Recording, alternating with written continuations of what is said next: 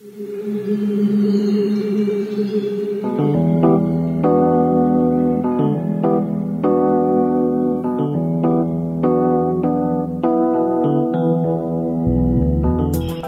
is the Mizzou Sports Podcast, presented by the Columbia Daily Tribune.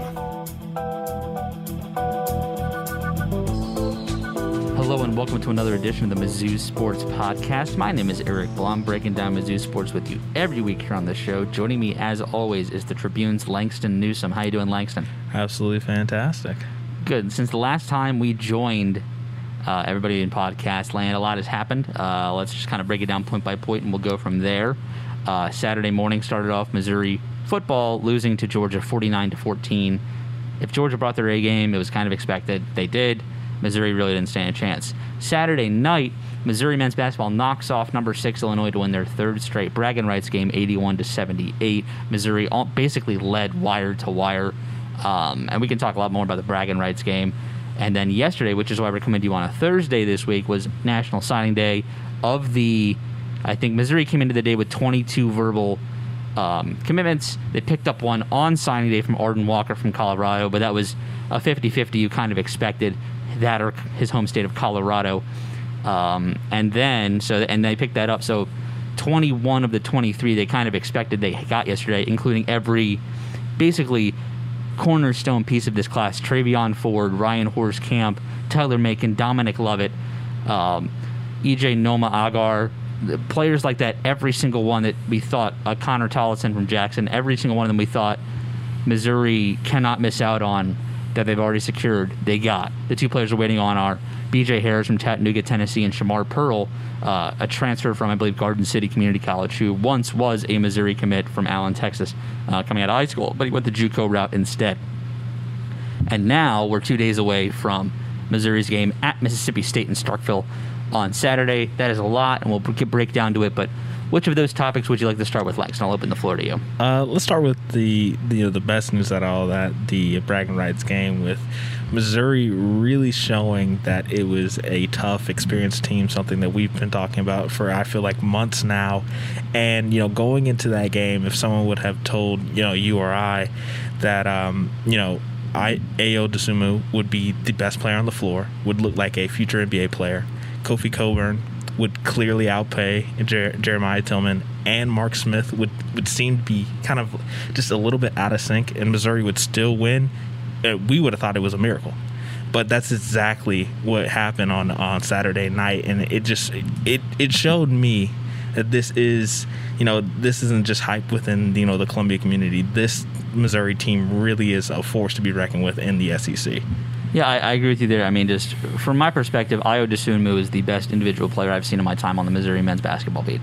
Like Anthony Edwards last year was great, but nothing, they had nothing around him at Georgia. And maybe that's his problem is that, I mean, Illinois had a lot of other weapons. And I think, and I said this in a couple other appearances this week, and Illinois, Illinois fans haven't liked this, but it's kind of true, is I really think Missouri almost exposed Illinois in a way on Saturday basically their strategy, and it looked appeared this way to me, will give you everything Ayo wants and everything Kofi wants.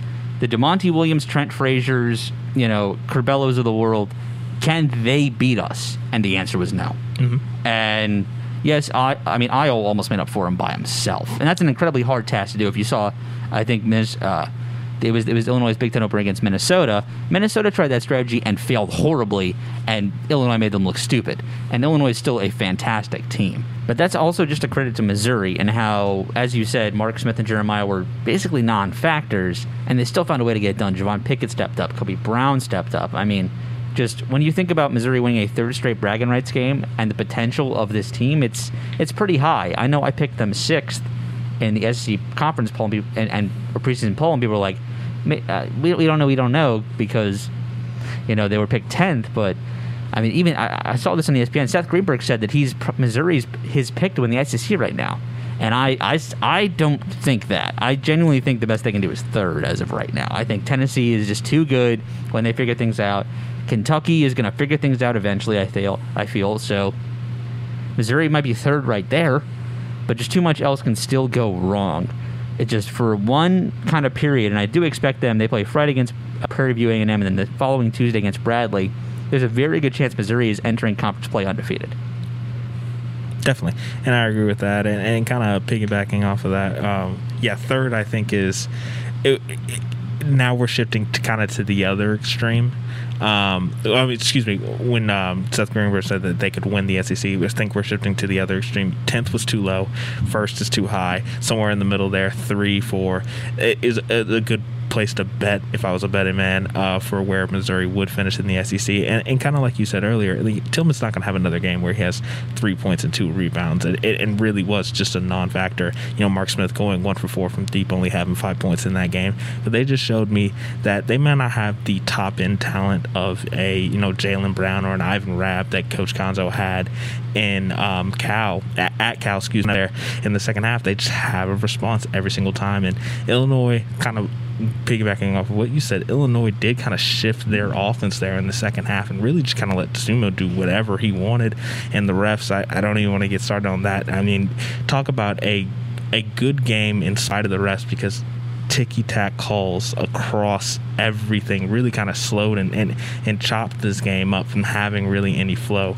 But yeah, of Missouri, I think it really has elevated themselves, and, and you know they got rewarded by being ranked um, on Monday, and it it seems to you know you're going off the hype, but now I know we'll talk about the Georgia game of MU football, but this Missouri basketball team really does seem to have some excitement going around it early in the season, and it, sky's the limit, really. Yeah, just full discretion. My apologies to those listening to this. Might have a tiny bit of audio issues through audition. Uh, this is almost take number two. We're already trying. Uh, while Links was talking, the computer had a tiny bit of internet problems. Hopefully, everything sounded good, but we're just going to go through with it, and I'll listen back to it later. Um, but Linkson did say that Missouri men's basketball was ranked number 16, uh, and yeah, uh, that's I feel pretty appropriate for them. I mean, I, I did some just looking up at different ballots on Monday, and it was weird 20 of the 62 voters had Missouri ranked right in front of Illinois, which is crazy to see that kind of dynamic. But still, 13 voters left Missouri off their ballot. And while I can understand that logic, I, I, I guess I can't. I'm, I'm, trying to be nice because I, there are some reporters who I know who are in that 13, and they're good, smart people maybe they just made a mistake. I, I, I don't know. It, it, it, was just like you, you see someone like a Bob Holt from the Arkansas Democrat Gazette, who's one of the best in this country, rank rank Missouri 10th in the country, and then you have um, a former Auburn beat reporter and someone I've met a couple times, Sam Blum, same last name, no relation to me, who now works at the Dallas Morning News, and he leaves them off and he covers SMU. And I know both of them are incredible journalists, and you have that much divisiveness just in Missouri's ranking. I didn't see that coming after the Illinois win. Two top 25 wins, one of them being top 10 over Illinois. I don't understand how that doesn't get you ranked. A true, a true road win and a blowout. That, yeah. that, that's their schedule right now. Exactly. I, I don't know. But anyway, uh, we'll be talking way, way more about Missouri men's basketball going forward. And it seems to have way more excitement. You mentioned Ivan Rabb, Jaylen Brown. I mean, Missouri has had the Porters here, who are both now in the NBA. Jeremiah Tilmon projects as an NBA player. And we'll see about the rest of this team. I mean, Xavier Pinson, you think it would be an NBA player when it's all said and done as well. Um, what did you see, and how do you think Missouri kind of fared against really a measuring stick type of team against Georgia? I mean, you get rid of the Florida and the Georgia game ever since Connor Bazelak came in. He looks really good, but you can't ignore the Georgia and the Florida games. You know, and Coach Drinkwitz uh, said it in this you know press conference after the game. It's just can't really compete with them right now with you know having 58 uh, 59 scholarship players that they have there's just a, a massive difference in talent at the moment on both sides of the line of scrimmage. And so that, you know, and that shows up when you give up more than 400 yards on the ground uh, to a Georgia team and really, you know, Bazelak under pressure throughout the entire game and really not able to establish the run on the Missouri side. There's a talent gap. And kind of change that defensive line. That's where you build, and that's how you can kind of continue to move towards the the Floridas of the world and the Georgia of the world. But as of right now, I mean, the score kind of dictated where the talent is. Georgia's just flat out more talented. The, big, the biggest discretion there, and I think the biggest matchup I saw was George Pickens on Ennis Rakestraw. Rakestraw's had a great year, especially for a freshman, but there's a different kind of maturity that comes with playing in the SEC for so long, like George Pickens has. And not that Rakestraw played bad against him, just Pickens just used his experience and was able to outmaneuver and out basically just just in, in the human game of chess and football, he was a, a, a, you know a king compared to still no pun intended a rook. You know, so it, it, it's just it, it, was just interesting to see that kind of kind of dichotomy there. And we don't need to spend too much time talking about it. Missouri did not score in the second half, but we will see what happens going forward. I don't think that it's going to have any type of looming hangover going into a game they should win at Mississippi State on Saturday. I will be there. Uh, first road trip since the Tennessee game, but just kind of going and looking at this matchup, what do you see being to your team? It is exactly that. Uh, the talent gap is much bigger. Uh, Mississippi State has shown throughout the year that it's the air raid is so hit and miss. And I know we've talked about it earlier this year. It takes teams, whether it's in you know the Pac-12, uh, whether it's in the SEC, it takes them a few games to kind of figure out this air raid. And you can see from the amount of opt-outs that Mississippi State has had uh, along the year, and you know it's not it's not working with the players that Mike Leach currently has. He needs to recruit his own players, and if that scheme is ever going to work in the SEC, I don't believe it will. And so I'm really interested to see how Missouri will respond. You lost a game that, let's be honest, had less talent. Now come home. Now go on the road in Starkville. You're competing to get into a quality bowl game. Take care of business. How do you kind of recover after a demonstrative loss? Yeah, a, a, win for Missouri, I think, all but locks them into a bowl game in Florida. We'll talk about that coming back. Our predictions for this game and league wide predictions, uh, and we'll talk about National Signing Day. Also coming up out of the break, uh, early this week, I talked to Tyler Horka of the Clarion Ledger in Jackson, Mississippi, Mississippi State beat writer, kind of breaking down this matchup from the opponent's perspective. So here's my interview from earlier this week with Tyler. The Mizzou Sports Podcast this time is the Mississippi State beat writer for the Clarion Ledger, Tyler Horka. How you doing, Tyler? I'm good. Thank you guys for having me on. Appreciate it. Of course. Just kind of first off, uh, give us the broad spectrum of this year's Mississippi State team. I mean, I obviously coming down to the end of the season here, but what has this entire year been like? Uh, it's pretty crazy to think that what uh, just two and a half months ago, Mississippi State was kind of on top of the college football world for beating the defending national champion LSU Tigers uh, in Baton Rouge, of all places, a place they hadn't won in decades. And now we're sitting here in mid-December, and Mississippi State is two and seven. Uh, the only other win that the Bulldogs have this year, and Mike Leach's first year as the head coach, is against Vanderbilt, and we all know how good or bad Vanderbilt is. So uh, ever since that day on September 26th down in Louisiana, it's been a struggle for Mississippi State, and they've played two pretty good ball games in their last three, uh, but they've lost all three of those games. And you go to Georgia, and Mississippi State loses by a touchdown, and then Mississippi State loses the Egg Bowl by a touchdown. So those were a couple instances of close but not quite there yet. And then last week against Auburn, Mississippi State lost 24 to 10, and the offense kind of regressed back to what you saw during that four game losing streak earlier in the season. So uh, there's been ups, there's been downs, there's been far more of the latter. And uh, if anything, Mike Leach is really trying to finish this season strong with. Uh, I would suppose it's a it's a winnable game for the Bulldogs. I mean, they're only uh, a couple point underdogs at the most. The last I saw, so just to kind of wash everything that I talked about there for a little bit uh, out of their ballots. Uh, Mississippi State would love to kind of close the regular season with a victory. You mentioned him there. What is it like to cover Mike Leach? I know you were there for Joe Moorhead for a little bit, and I know he was pretty media friendly. So, just uh, what is it like to see the habits of Mike Leach up close? I wouldn't say it's night and day, but it's it's pretty close between Joe Moorhead and Mike Leach. Uh, I mean, just this past weekend after the Auburn game, I asked him if his offense regressed a little bit in that game. And statistically speaking, absolutely it did. You go from getting uh, you know, 440 yards against Ole Miss to 240 yards against Auburn. Statistics show that you know that's a bit of a step back, but I asked him the question, and then he kind of counters with, "Well, send me some of your articles, and let me make sure that you're not progressing from week to week, or even from article to article. Let me know that he has a minor in English, and that he'd be willing to um, sarcastically helped me out a bit, I suppose. But that's just kind of the things that you get with Mike Leach that you definitely didn't get with Joe Moorhead. Uh, obviously, Joe Moorhead, his offense struggles a lot at Mississippi State as well, and that's why he no longer has the job.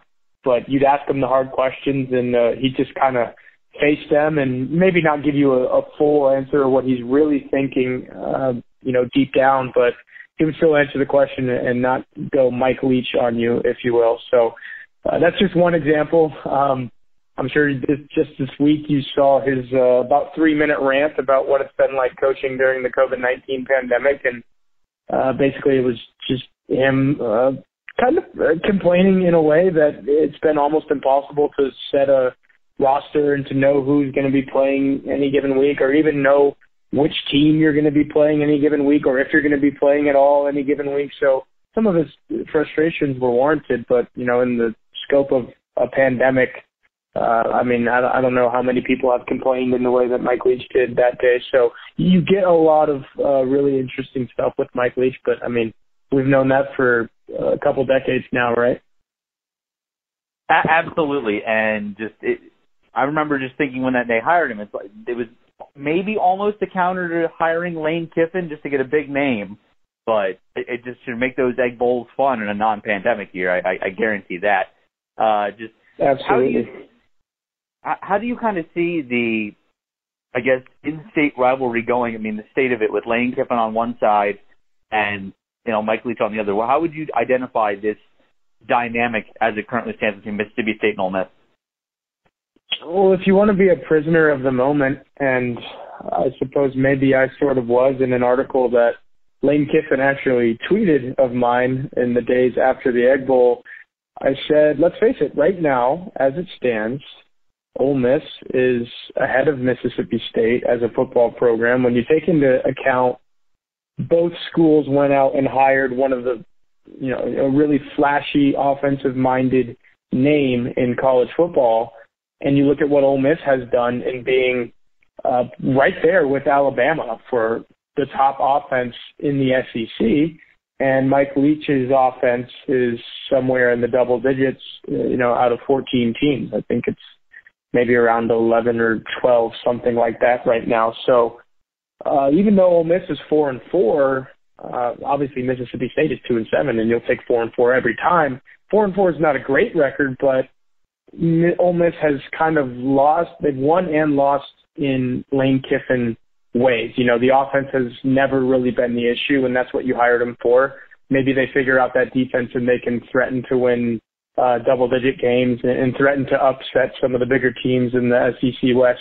As it goes for Mississippi State right now, uh, they're not a threat to upset those teams at all, really, right now. And I know they upset LSU, and we talked about that, but we all know that LSU is is not the LSU that we saw uh, last year, obviously, and, and even in the years before that as well. So uh, Mike Leach's offense, he needs to get it figured out at Mississippi State right now, and uh, he hasn't yet. And maybe that's because he doesn't have the personnel. Maybe that's because the personnel is taking a little bit longer in, in a weird year to learn his offensive system. But uh, all things considered, uh, Ole Miss is definitely a little bit ahead right now. And that, I mean, it's the Egg Bowl. That can fluctuate year to year. We've seen it change year to year. But I mean, Ole Miss won the game this year. They have the better record this year, and uh, they have the better recruiting class. It's you know in that early signing period this week, and Ole Miss kind of flew by Mississippi State in the last uh, few weeks. I think they've gotten nine to ten commits in the last, you know, just this month alone. So when you take all those things into account, uh, that's kind of how the Egg Bowl shakes up right now. Yeah, Ole Miss didn't piss away the game this year. Uh, so, some people no. uh, anyway, uh, just just uh, it seems like I mean it was kind of the case I guess with him at Texas Tech, him at Washington State, and now definitely at Mississippi State. Because the first year under Mike Leach just kind of seems like you throw the baby out with the bathwater a little bit, and it's like okay, I'm just gonna just, just I don't care what happens in year one. I'm just to change as much drastically as I need be to get things the way I want them to go. Is that is that is that accurate? And so it just with the mass transfers and Kylin Hill and all of that? Is that is that kind of accurate from an outsider's perspective of what's going on in Starkville this year? Yeah, I don't think there's much more to it from an insider's perspective than that. Uh, Mike Leach said point blank that uh, the people that don't want to be here are going to leave, and within two to three weeks after that, we saw you know double digit amount of players uh, either opt out or uh, like you said enter the transfer portal and you know you never really want to see the uh, reigning SEC rushing champ be one of those guys but if that's the way it had to be, and Kylin Hill, you know, wasn't a fit for Mike Leach's system, then or not not that he wasn't a fit for the system, but just a culture fit maybe, and he had to go, then um, obviously Mike Leach said so be it, and he's kind of said so be it with the rest of those guys. Uh, I think he has the coaches in place that he likes, and uh, just this week we learned that defensive coordinator Zach Arnett, who is up for the Broyles Award as the top assistant uh, in college football, uh, you know, signed a contract extension, and that doesn't mean a huge program can't come knocking and say, you know, we'll pay him what we need to get him, but you know that shows a little bit of security and that uh, his top assistant wants to stick around at Mississippi State, and so does strength coach Tyson Brown. He was another guy that got an extension, so yeah, he's definitely trying to uh, to build what he needs here at Mississippi State, and like you said, if he had to sacrifice a year um, and maybe not win as many games as fans would like to see in year one, uh, he he's obviously done that, and if it means more wins down the line, I think fans would take that too. Kind of instead of going big picture now, just looking at this weekend, what what is Mississippi State currently doing that would allow it to possibly beat a Missouri on offense? It seems like it's just been a roulette of quarterbacks. But on defense, I mean, just it seems like from every communication we have in Missouri, this is a type of offense and defense that really haven't seen yet this year. Yeah, we will start defensively with Mississippi State. If they have any chance of pulling a slight upset on Saturday, it starts with that group. And I mentioned Zach Arnett. He's got these guys playing really well. A lot of the opt-outs and transfers and um, Mississippi State has been uh, no stranger to the coronavirus this year, and they've had a lot of guys have to uh, quarantine for contact tracing, and some guys have even had the virus. A lot of those guys have been on defense, and uh, I remember showing up at Georgia and looking down on the practice field for war- or on the field for warm-ups, and there was four cornerbacks, and I just said, man, that's not a whole lot of depth, and they go out and almost win that ball game anyway. And the defense, uh, besides a few big plays from JT Daniels, was a major reason they were in that game. So uh, it's definitely got to start with that unit and, and stymieing what Missouri tries to do. But then you look on offense, and Mississippi State's not going to win this game without making a few plays. And they didn't score a touchdown against Auburn until you know the fourth. They got into the fourth quarter, and by that point they needed multiple touchdowns. Well, they only scored one all game, and that's not going to get it done. It's not going to get it done against a Missouri team that uh, has a pretty highly ranked defense and has done some pretty good things defensively this year. So both sides of the ball, it's it's, it's almost uh, kind of like a, a crapshoot in that you hope if you're a Mississippi State fan that the defense shows up and done what it's done for most of the year. But if it doesn't, well, there's a good chance that the offense is going to look the way it has for most of the year too. And at that point, you can pretty much kiss, you know, your chances of winning a game goodbye.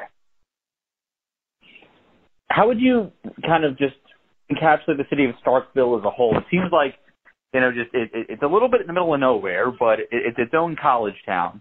So just you know, it, it, just looking from it, I mean, just how would you encapsulate how that kind of fits in with the SEC? Yeah, it's a good college town. Uh, I've been here for two and a half years now, and um, you know, before this pandemic started, I never, uh, you know, missed out on a good time or anything. So it has fun things to do, and um, I think the people of Starkville really embrace what Starkville is. You know, it's not trying to be in Athens or um, even like uh, Tuscaloosa or in Auburn. That's kind of you know vamped up and, and grown quite considerably in the last few years from what I've heard. You know, I was, I've been kind of a stranger to the SEC. Uh, I grew up in Texas and went to the University of Texas and until I took this job and came out here uh, two and a half years ago, I really wasn't familiar with the landscape. But when I got here, I was like, yeah, this kind of feels like the South. And if you've ever been to Mississippi and uh, you go to Starkville, you're like, yeah, you know, this is a, a small town feel. The people who live here really enjoy living here, and uh, everyone's a friend type of um, mentality, and that's kind of what Mississippi State athletics has branded itself on of late. Is uh, you, you'll see players of all sports wearing a shirt that just has big letters spelling out family, and you know it, it feels like everyone uh, that lives here is welcome here, and everyone enjoys it, and uh, that's kind of the vibe that you get. And like I said, I think that really goes along well with uh, you know a southern vibe. Interesting enough, uh, I'm from Maryland, but uh, did live in Texas prior to getting the Mizzou job uh, in Odessa, not near Austin. Uh, so yeah, but definitely an interesting kind of uh, having an outsider's view to the SEC because I, I, I think Columbia is different enough from Starkville, but it, there some very similar characteristics in just coming here, kind of not with a blind eye, but you know, with your reporting in other conferences before coming to the SEC. Uh, definitely a similar right. experience. Um, how do you kind of see Saturday playing out? Do you see, you know, Mississippi State, I guess, pulling what would be a slight upset here and vaulting up where would be the bowl hierarchy, or is Missouri going to win six games this year, do you think? I definitely think there's a better chance of the latter. I do think it'll be close for most of the game, though. I really do. I think Mississippi State's defense is going to get a lot of stops early, but we've seen it time and time again with Mississippi State this year in that they can keep Mississippi State in a one score game for, you know, two, maybe even three quarters. And that happened against Auburn. I believe the score was nine to three going into that fourth quarter. But then you look up and all of a sudden Mississippi State's lost by a couple touchdowns. That's really just the defense getting fatigued, the offense going three and out far too many times, the offense not sustaining drives and scoring points. And those are all formulas to lose a football game. And I think Eli Drinkwitz has Missouri playing really good football, especially of late. And uh, I think Missouri's a well coached team. And uh, really, to, to lose to Mississippi State this season, you kind of have to beat yourself. And LSU beat itself by, uh, you know, staying in man coverage and, you know, daring Mississippi State to beat some of those, you know, highly ranked and recruited uh, defensive backs and, and defensive players. So, and then of course, like I said, you know, the other win Mississippi State has this year is Vanderbilt. So, Missouri well coached, playing good football. I think the Tigers will win, but uh, it'll be close for a lot of the game. The Mississippi State fans at Davis Wade Stadium will will have hope, but uh, I, I think you know, going along with the theme of the season, that hope will ultimately get dashed. All right, that was Tyler Horka from the Jackson Clarion Ledger. Where can everybody find you online and read the opponent's perspective this week? Yeah, uh, we'll have articles up every day online leading up to the game on clarionledger.com. And then if you want an easier way to find those from social media, just go to my Twitter account at TB H-O-R-K-A. And uh, yeah, I hope you enjoy some of that stuff leading up to Saturday. Sounds good. I'll, I'll be in attendance and uh, definitely co- co- collaborating, not cooperating. I don't know why that's not a word. Uh, collaborating with my fellow USA Today Network brethren from Starkville. Thank you so much, Tyler, for being on this week's podcast, and I will see you Saturday. Awesome. Safe travels down here. We would like to thank our sponsors for the Mizzou Sports Podcast University of Missouri Healthcare. University of Missouri Healthcare is proud to be the official sponsor of MU Athletics. Blue Events. Let Blue create your perfect event. Their passion for food, service, and presentation ensures that you will have a seamless and memorable event, no matter the size. They will work with you to bring your vision to life. Phyllis Nichols, State Farm Insurance. There when things go wrong, here to help life go right. And now back to our podcast.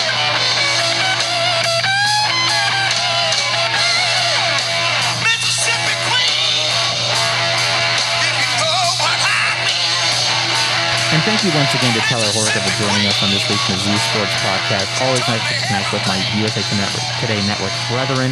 Uh, before we get any further, the Mizzou Sports Podcast is brought to you by Zaxby's, the home of handmade to order chicken, salads, and more than a dozen mild to wild sauces. Stop by your neighborhood Zaxby's today. And the Columbia location of Zaxby's Langston is 104 Cinnamon Hill Lane. That's correct. At the North 63 exit where Stadium Drive is right. We are back talking about actual football. Uh, actually, without further ado, uh, played Mississippi Queen by I'm sure you rock band Mountain, but there's literally their famous song is Mississippi Queen. I was pretty sure you wouldn't have known that. I only looked it up.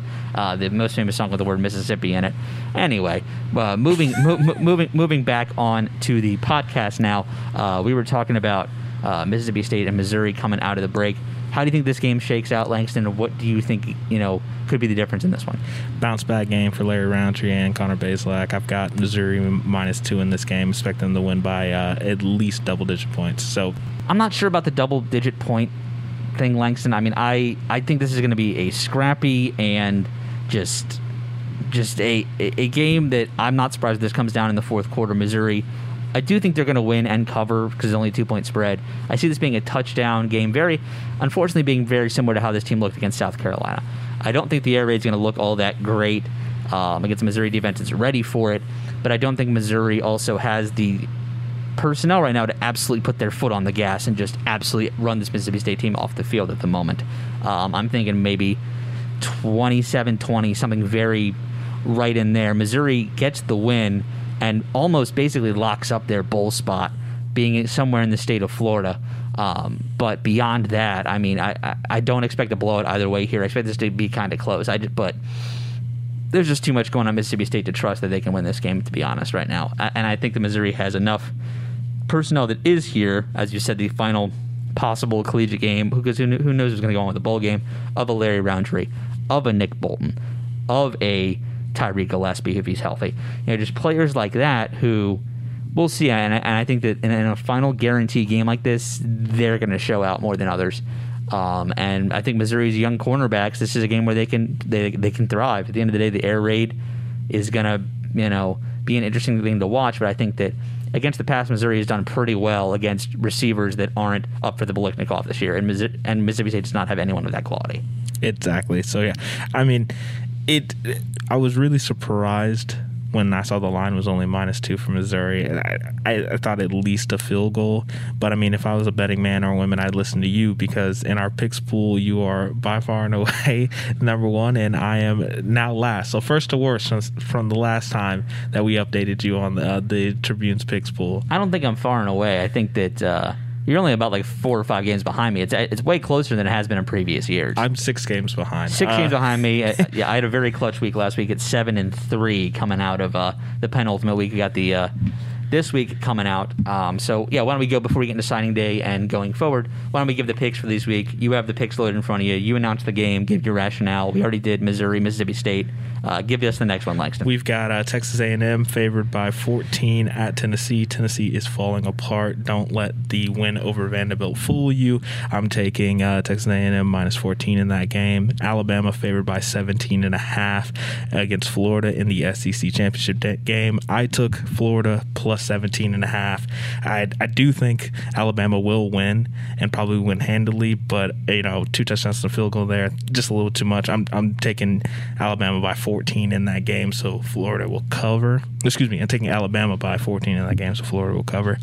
Then we've got Mississippi at LSU. LSU coming out. Uh, coming off of that huge win against Florida last week, I took Mississippi one and a half in that game. I think there's a little bit of hangover after that win. Ole Miss gets the job done. We've got Northwestern against Ohio State. A little bit of controversy in you know the Big Ten picking Ohio State to represent them in this game. Don't think there'll be any controversy in that game. I think Ohio State wins handedly, just not by three touchdowns. I've got Northwestern 19 and a half in that game. Then we've got Oklahoma favored by four and a half against Iowa State. I've got Oklahoma taking care of business in that game. Coastal Carolina almost absolutely destroying their season, winning in walk off fashion last week. They are favored by three and a half over Louisiana. I've got Coastal Carolina and the Mullets taking care of business. Now, the game that I think everyone in the nation is really waiting for is Clemson with a healthy Trevor Lawrence against this Notre Dame team that, you know, first year technically in the ACC could potentially win the conference here. I've got Clemson 10 and a half. I think Trevor Lawrence by himself is worth two touchdowns in the, in this game. He is by far and away the best quarterback prospect I've seen since Andrew Luck, and I think he's better than Andrew Luck. Um, and I think he takes care of business in a statement win. For Clemson, you got Cincinnati favored by 13 and a half against Tulsa. I've got Cincinnati taking care of business there, winning by two touchdowns in that game. And you've got Air Force at Navy. I've got Air Force taking care of business, favored by two and a half in that one. So in that scenario, who would be your four for the college, football playoff? It would be Alabama, Clemson, Ohio State, and blank. And blank. That is a great question. I don't know. I, I, does A and M come in there? I mean, you would have Iowa State losing there. So I mean, does Notre Dame a one loss Notre Dame or A&M getting to that point. That those are the only teams. I mean, at the end of the day, the committee made very, very clear that Cincinnati's not getting in, even if they destroy Tulsa this week. Exactly. I think it would be interesting if a one-loss Notre Dame team did get in. Obviously, you have to position it so they don't play Clemson again in the first round um, of the playoff. Games deserving, regardless of a win or a loss, as long as they come out and they don't lose by you know 30 points in a you know Notre Dame versus Alabama in the um, 2014 um, uh, BCS Bowl. No, that was in 2014. Was what year is that? Which game are you talking about? Uh, when Alabama, the Brent Musburger game, when he was talking about Katherine Webb instead of the actual game because it was so boring because Alabama absolutely steamrolled Notre Dame in that game. Oh, that was that was Manti Te'o. That was 2013. Yes, 2013. Yeah. Yep, one year off. So as long as they don't come out and lay an egg like that, I think they are deserving of being in the playoff. Yeah, let me go through mine real quick right now. Missouri favored by two, taking them. A and M in Knoxville I think this has got to be a game where A&M absolutely shows up, puts pressure on the committee, taking them by more than two touchdowns. Uh, I do think actually Alabama does cover in this game. Not only do they beat uh, Florida by more than they win by I think at least three touchdowns. Um, I'm, I am taking Ole Miss here to beat uh, LSU outright. They have had a roller coaster of a season. They got the extremely high high for LSU of beating Florida and a great signing class. Time to bring them back down to earth with a loss to Ole Miss. Uh, Ohio State. Um, this actually is a tougher matchup than I think a lot of people are giving it credit for. If the spread was around two touchdowns, I would think about taking, um, you know, Ohio State, no doubt. But now that it's up near 20 team, I mean, at the end of the day, uh, that a, pos- a, very possible bowl opponent from Missouri and Northwestern. Uh, but I just got to go with Ohio State. They have a lot to prove.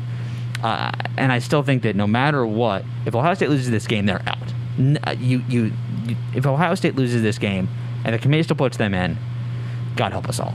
There, there, there's, there's, there's just, there's, there'd be just no way, right? If Ohio State loses this game to Northwestern, the committee can't put them in. No, no, no, no, no way. Yeah, I, I, had a bet with uh, my dad about that, but um, there's just, there's just no way. But uh, at the end of the day, I think Ohio State's winning here by at least three touchdowns. It should not matter. Uh, Iowa State against Oklahoma. I'm going to take Iowa State here. They look good. They already beat Oklahoma this season. I just don't think Oklahoma is might be the most overrated team in the country. Uh, I am going to take Coastal Carolina here. Uh, rare hiccup last week. Billy Napier coming back. I, I, see this being a close game, but Coastal Carolina hanging on again. um, Clemson Notre Dame is going to be interesting. I will take Clemson though, but Notre Dame gets in as a one-loss team. I think over an A and M.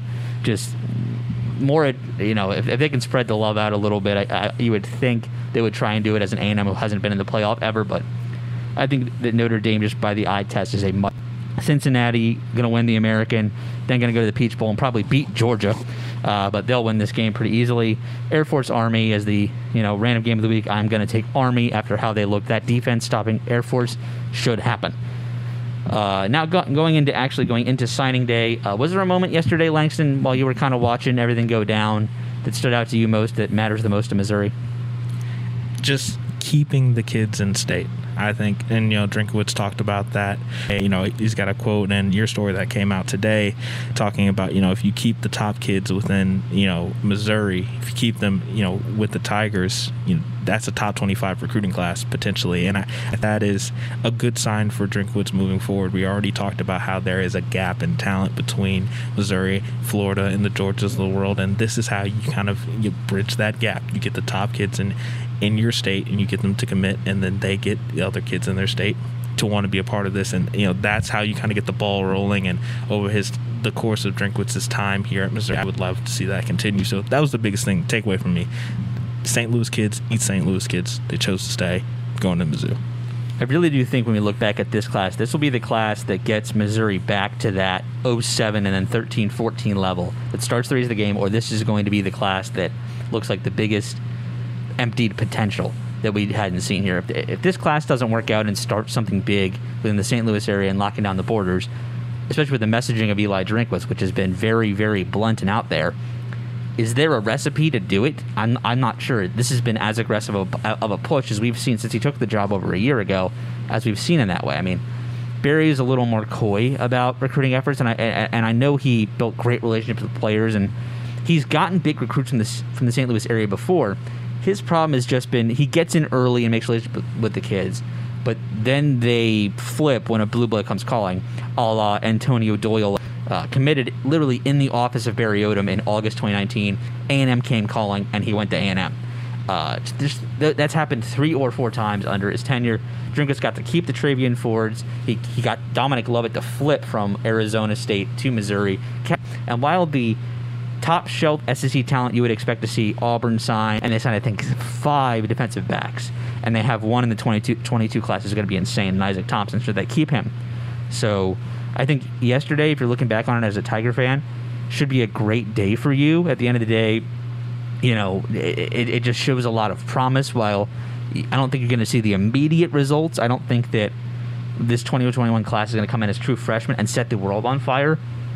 2022, 2023, maybe the tide will turn and you could see Missouri kind of pushing and going. I, I think that that's perfectly within the realm of possibility. And I'm happy you brought it up. You know, that flip from Dominic Lovett from Arizona State to Missouri, does that happen if, you know, Travion Ford doesn't stay committed to Missouri or if Missouri doesn't go on this three game winning streak and just show that, you know, Drinkwitz is confident and can get the ball rolling here with Barry's recruits? I don't think that happens unless you have those several dominoes kind of falling into place you need that's the thing you need several dominoes. I don't think one you take one of those individual things away i think it still stays the same. At the end of the day um, arizona state's win-loss record isn't that great. Missouri's isn't that great either. But you know I, I, I think it's kind of in the college recruiting game sometimes it's not what you know it's who you know.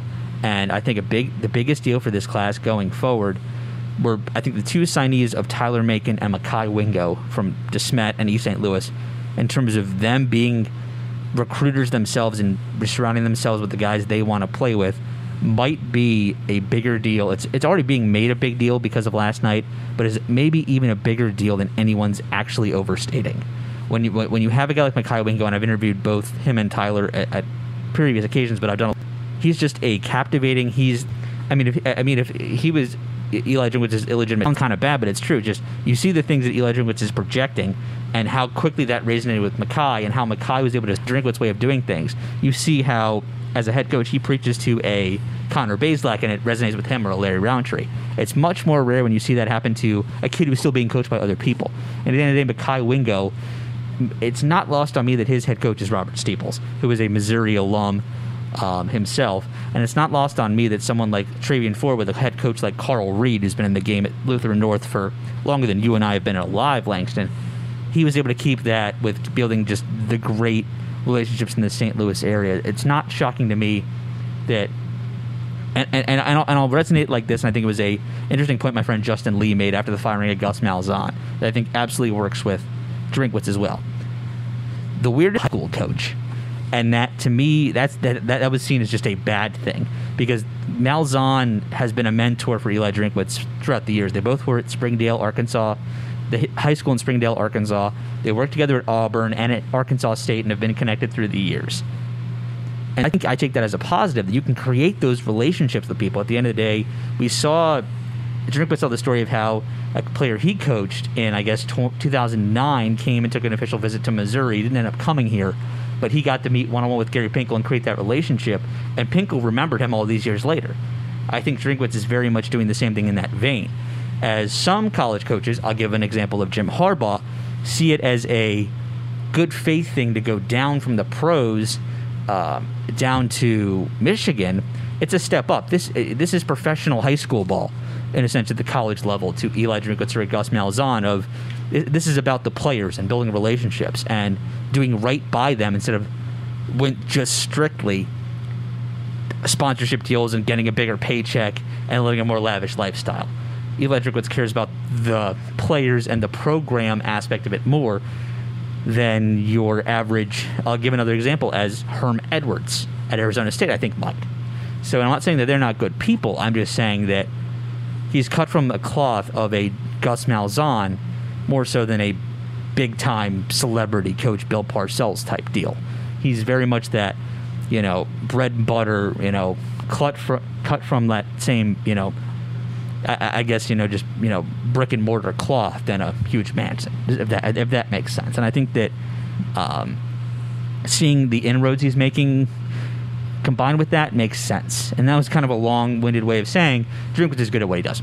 Anyway, uh, anything else you want to say or do before we uh, end this episode here, Langston? We kind of went a little bit over, I guess, this week, like we always do. Uh, Every episode's a long episode. Right. There we go. Um, I would just like to say uh, to all our listeners, I hope you are enjoying the start of the holiday season.